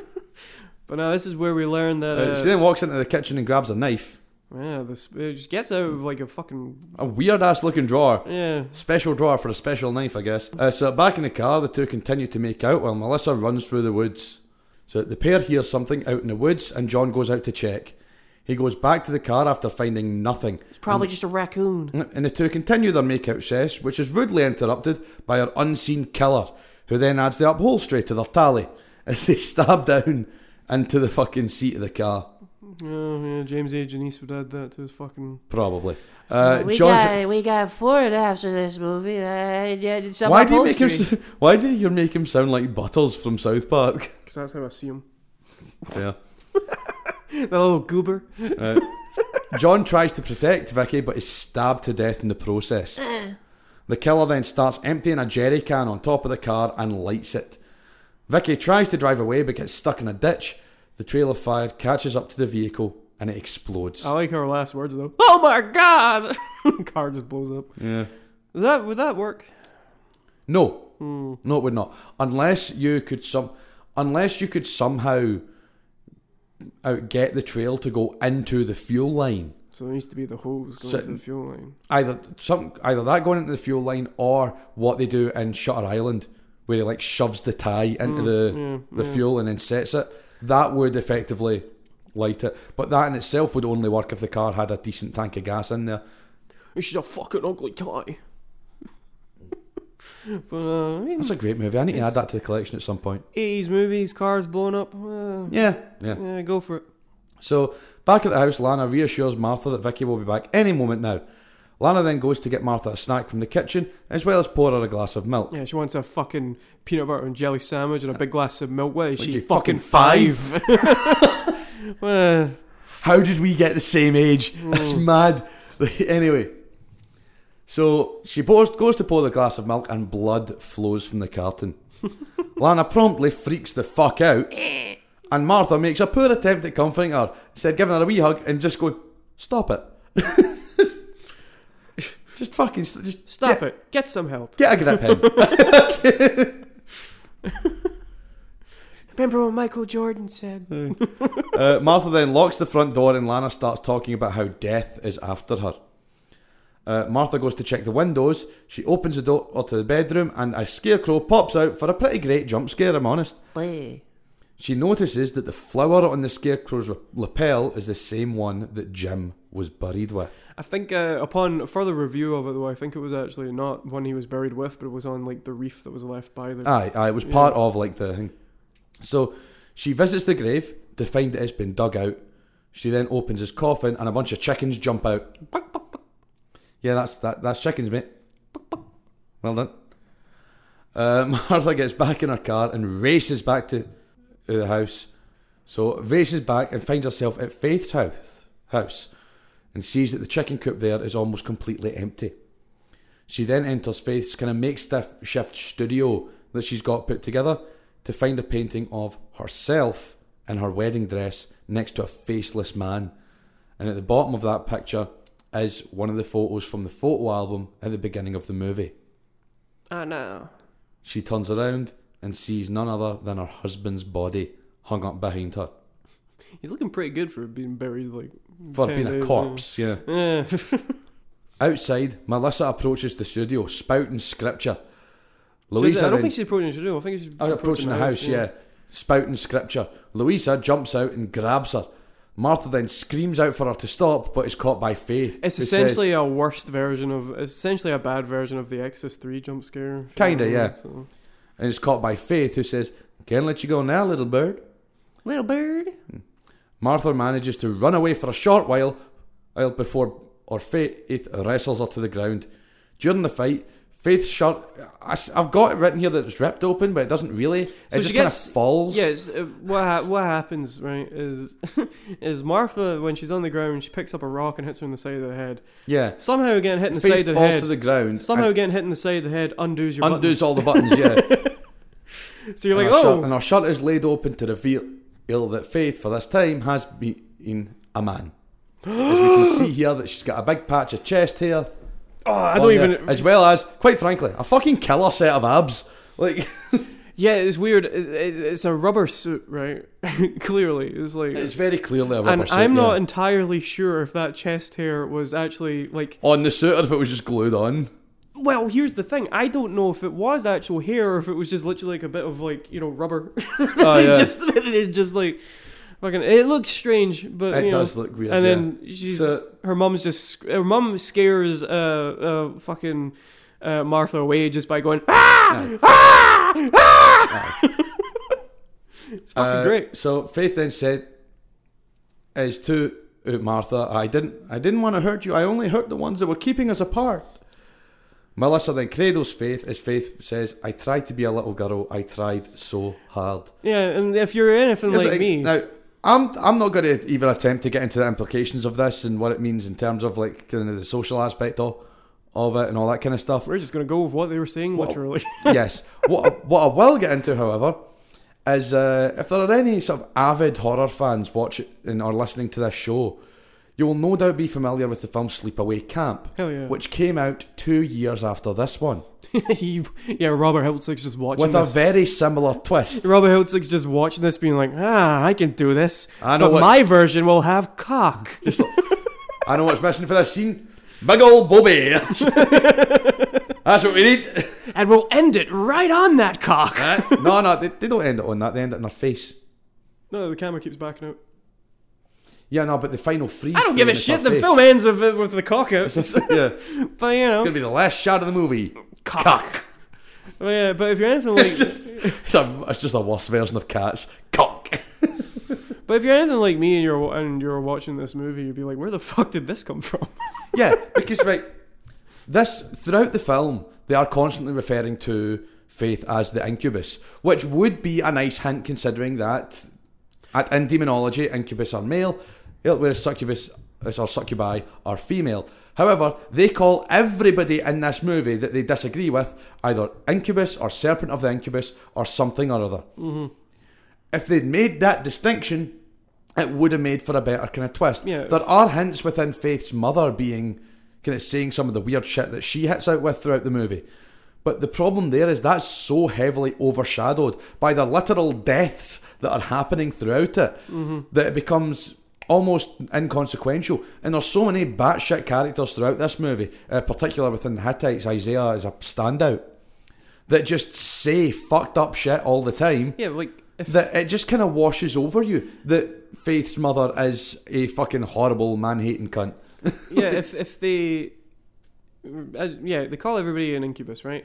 Th- I could see it working kind of. We were kind of talking about this, where if they called other male characters an incubus, but then they also called Faith an incubus, you could be like, "Whoa, what the fuck's going on there?" Yes, if they would had that uh, element to it, then yeah. But they didn't, and But they don't. They just call everybody, regardless of gender, Uh, incubus. And and Faith is barely in this movie, yeah, she Right. showed. She has like three or four scenes at most. right at the very Uh, start. a she's grand getting total of chased. about. I think she's in the film for a grand total of about a half hour, if even that. Ah, not even that. I Uh, would, she's I was got about. So she's got her scene at the start. ten minutes. I would say she's got the scene at the She's got start her where she's scene at the getting start. chased, She's got a the bit where she's painting, She's got the bit where she's painting. the bit where she delivers the eggs. eggs. Delivers eggs. That's a solid two or And three then minute this scene, bit. and then this.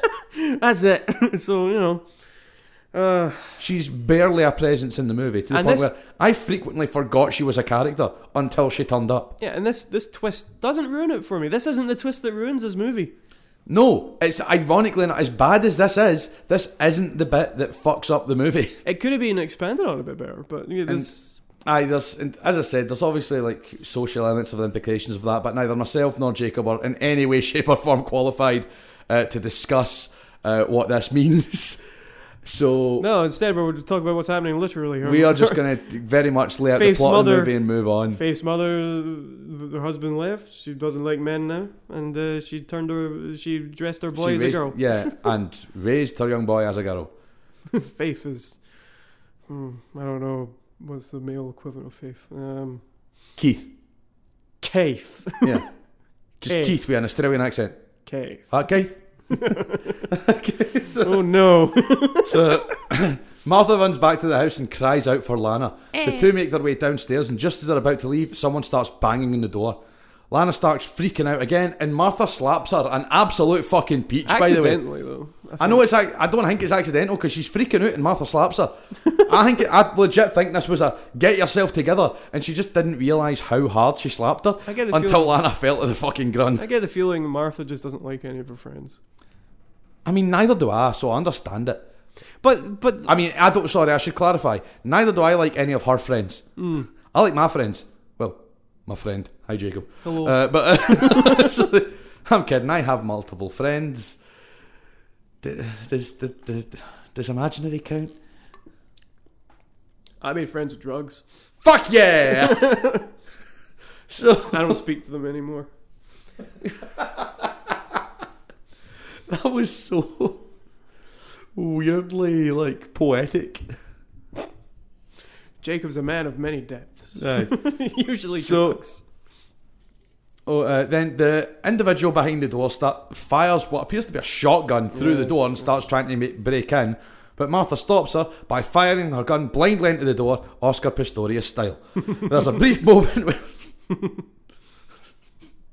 There's a brief moment. I can't- There's a brief moment where the door opens and Lana's dead body falls. out. uh, that was a tragedy. Do you, do you ever write something then read it back and think, why the fuck did that? Oh, yeah, yeah. Aye, so there's a brief moment of rest before Faith crashes through a nearby window, but once again is deterred by Martha with her gun, who manages to get a shot off. Can I it's just- unclear as to whether she shot her or not. Can I though. just say I fucking love like this is the most. It's the stereotypical Magnum gun sound that you hear in like every fucking Yeah, yeah. movie. The Dirty Harry gun That is- sound. It is good sound design though. I fucking love it. It's the Dirty Harry gun. They use it in Death Wish as well. It's fucking fantastic. So uh, Louisa finally manages to get the door open and tries to take out Martha with a shotgun. She misses, and Martha is able to run into the bedroom where she grabs a can of mace and sprays Louisa before the two who start fighting each other while wrecking the bedroom. Any Chekhov's mace. Aye. The fight is brought to a close by none other than Lana, who shoots and kills Louisa before she can hurt Martha any further. And then she goes and cries on a bed. And can I just say, Quite um, rightfully so, she just killed someone. Yes, but can I just say, right? I've seen bits of Basic Instinct, don't remember too much, but so the only films I really can picture Sharon Stone in is this and Casino, and she cries on a bed a lot in both of these movies. so I just so I mean, I Sharon- can relate. so Like, I Sharon so can Sharon relate to it. so Sharon Stone to me is just the the bed crier lady. So and you know she flashes her Like, moving on. Uh, so, in that one movie. So uh, uh, Martha then walks through the house, noticing that there are small pools of blood uh, that are formed across the house, and this is when Faith emerges with a knife. Luckily for Martha, however, uh, the young, young uh, Hittite Melissa, that was previously seen uh, fighting with Louisa, uh, has made her way to the house and stabs Faith in the back, ultimately killing them. Did you also notice that uh, as uh, Faith is lying dead, uh, she's now being played by a dude? Yeah, yeah. uh, she may not be so lucky, however, as Isaiah walks into the house and proclaims, "The messenger of the incubus is dead." The Alright. next day, Lana gets ready to leave, while Martha decides to stay on the farm, saying, "I've planted the seeds. I'm here now." Yeah, he She goes- planted a seed in me. huh? She goes back into. Motherfucker! But she is pregnant. She has, yeah. Uh, she goes back in the house and takes a moment to reflect on everything that just happened And to her. this is where everything And this goes is where- down the drain. The moment is short lived, however, as the room is plunged into darkness and a vision of her dead husband appears before her, Yeah. saying her name and then offering a warning His ghost. Beware the incubus. Then he fades back away. The house rumbles and shakes, and a massive creature bursts out from the floor, grabs Martha, and drags her down below as the floorboards magically fall back into place. We then have one final shot of the house as the narrator from the beginning plays us out with what sounds like some quotes from, releva- from Revelations, but don't quote me on that. Yeah, it sounds like bullshit. And then the film ends. what the fuck? Where did that come from? So um, this ending was pushed on Wes Craven by the producers, and apparently he was not Very happy with unhappy about it, yeah. But can I just say as well, fucking Jim, shit job at warning her. He he tells her beware of the incubus. Then he disappears. And then the incubus fucking comes thing, up, yeah. Then the fucking thing just appears and takes her down. He could have told her like I don't know half an hour ago. Yeah. she could or better yet, he could have just went, get out. just move to the left slightly. Fuck off. he comes back from the dead to tell her to do the fucking cha cha, so slide to the left.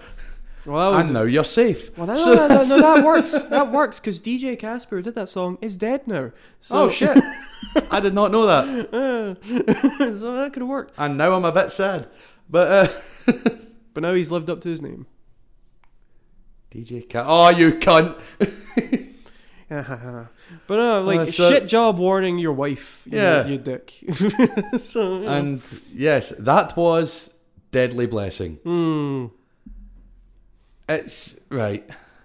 This fucking movie is. Right. It is far from the worst film I've ever had to watch for this show. There are parts of it that I really fucking enjoy. The whole idea of the like the Puritan in society with the Hittites kind of coming down, and like the idea of there being like a kind of like a possession or some shit among their ranks is really fucking cool. Uh, however, that's not what happens in this movie, so I can't rate the film for what doesn't happen in it. Yeah. What does happen is a woman loses her husband and then is terrorized by a seemingly unknown entity for ages. And what does happen is a fairly by the numbers slasher, if not for some standout performances from certain members of the cast and an absolutely batshit insane ending. Mm-hmm. Yeah. Well, yeah. This movie is one of these movies I like to. s- You know, I, sometimes I I just like watching this type of movie. The movies that have potential. Yes. So like, I was I was thinking about this. So I was like, Like how, how, how would you make this how would you make this movie better? Uh, I don't know if it would be better, but I would make this movie like um. So, if you want, if they, so if I was making this movie, if the producers wanted the fucking incubus to be a real thing, I would have made it maybe not real from the start, but like Yeah. hint that it's there. Put more emph- emphasis on this mystical cursed place because they do say that the farm is cursed, right? Yeah, right at the start. put uh, put more of an emphasis on that. Have the Hittites be in this sort of like uh you know they're they're they're guarding this place like Yeah, they're, yeah. they're they're protecting this place uh, so nobody falls prey to the the incubus you know uh make it kind of like a prince of darkness type thing where the thing's there it's clear it's real you know that sort of shit But just no one knows what the fuck it is. uh, and then all these murders that are happening that Faith is doing has awakened the incubus, you know. And Yeah. is, uh, I would do something like that. Uh, not necessarily make it any better, but you know, make it more interesting for me. Not to say that I didn't like this movie. I did like this movie. Right. So if I could make one change to this movie, it would be with regards to the incubus ending. So But if you do that, if you do the whole, if you keep it like the incubus is kind of real, it would kind of turn into. Uh, it would be a different movie. it would turn entirely. to it would no, no, no. it would kind of turn to like a cosmic horror movie, which is kind of cool. Yeah. I would like that.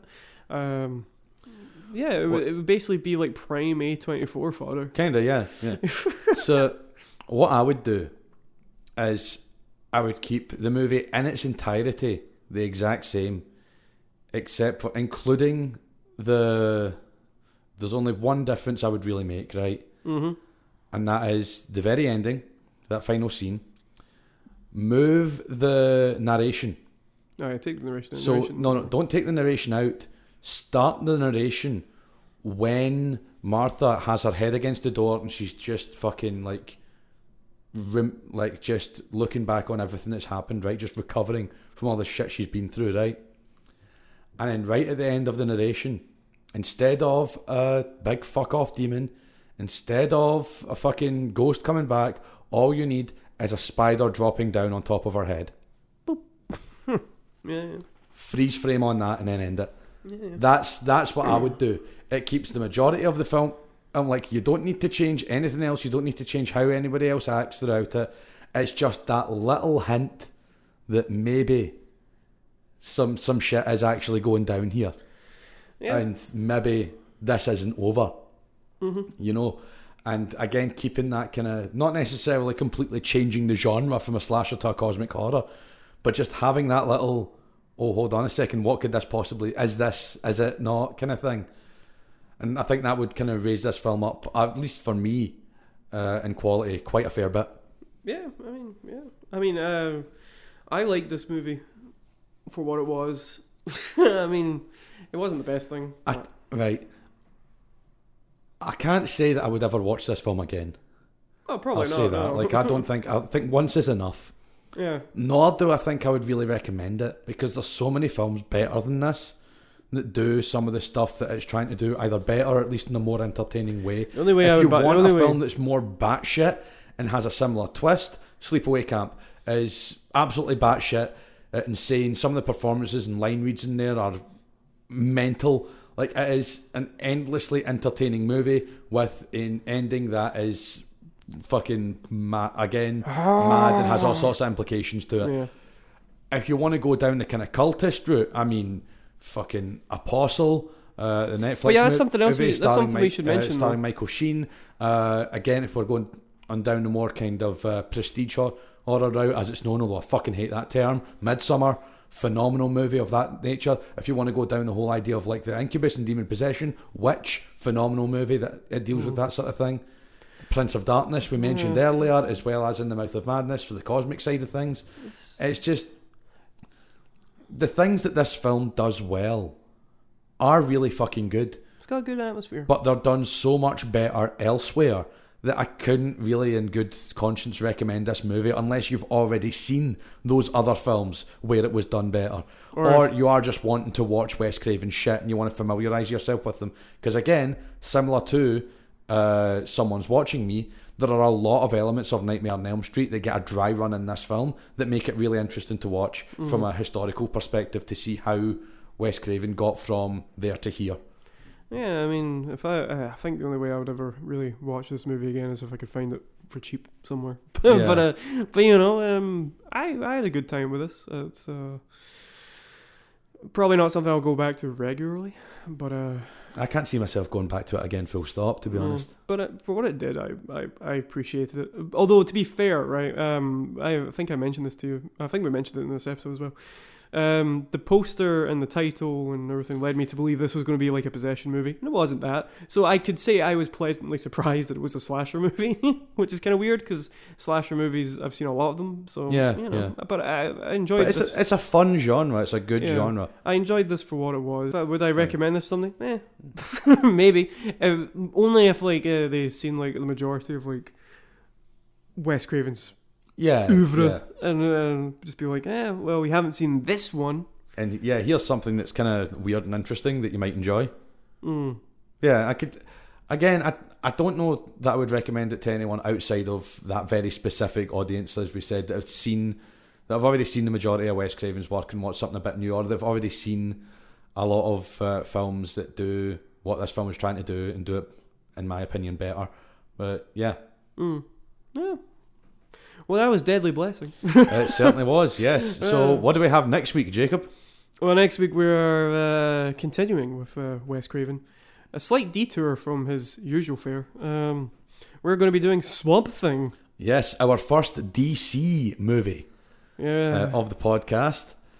And yeah, this is going to be. I I know absolutely nothing about this movie. I know a little bit about Swamp Thing as a character, having read like And some I books that he's in. Don't and think any of that's gonna come in handy for this being movie. and being somewhat and somewhat familiar with him through uh, his role in Injustice Two. And so I kind of know a little bit about him, but like Mm. other than that, but yeah, I don't think any of that's gonna come in handy for this movie. yeah, I don't think any of this is anything to do with the. I think they literally just took the title and the the character's name, and that's it. Like Little and he elements just here fucked off and in his there. own direction. Little elements here and there. I don't know. Maybe who knows? Will we do DC movies as a whole in general? Probably. I, I mean, yeah, we're in the process. We're in the process of doing Marvel for the sake of being. I don't want to say balanced because that's some BBC bullshit. But uh, you know, it, it could be interest. Could be fun to do DC stuff. hmm But uh, yeah, Swamp Thing. Uh, Yes, That so will be be, sure coming- be sure to tune in next week. yeah. for an episode on Wes Craven's Swamp Thing. Thank you very much to listening on this week's episode on the 1981 film Deadly Blessing. I've been Yeah. Ben Niven. And I've been Jacob Russo, boys. Thank you for listening, and we'll see you next week. Subscribe to the Instagram. Like us on Instagram.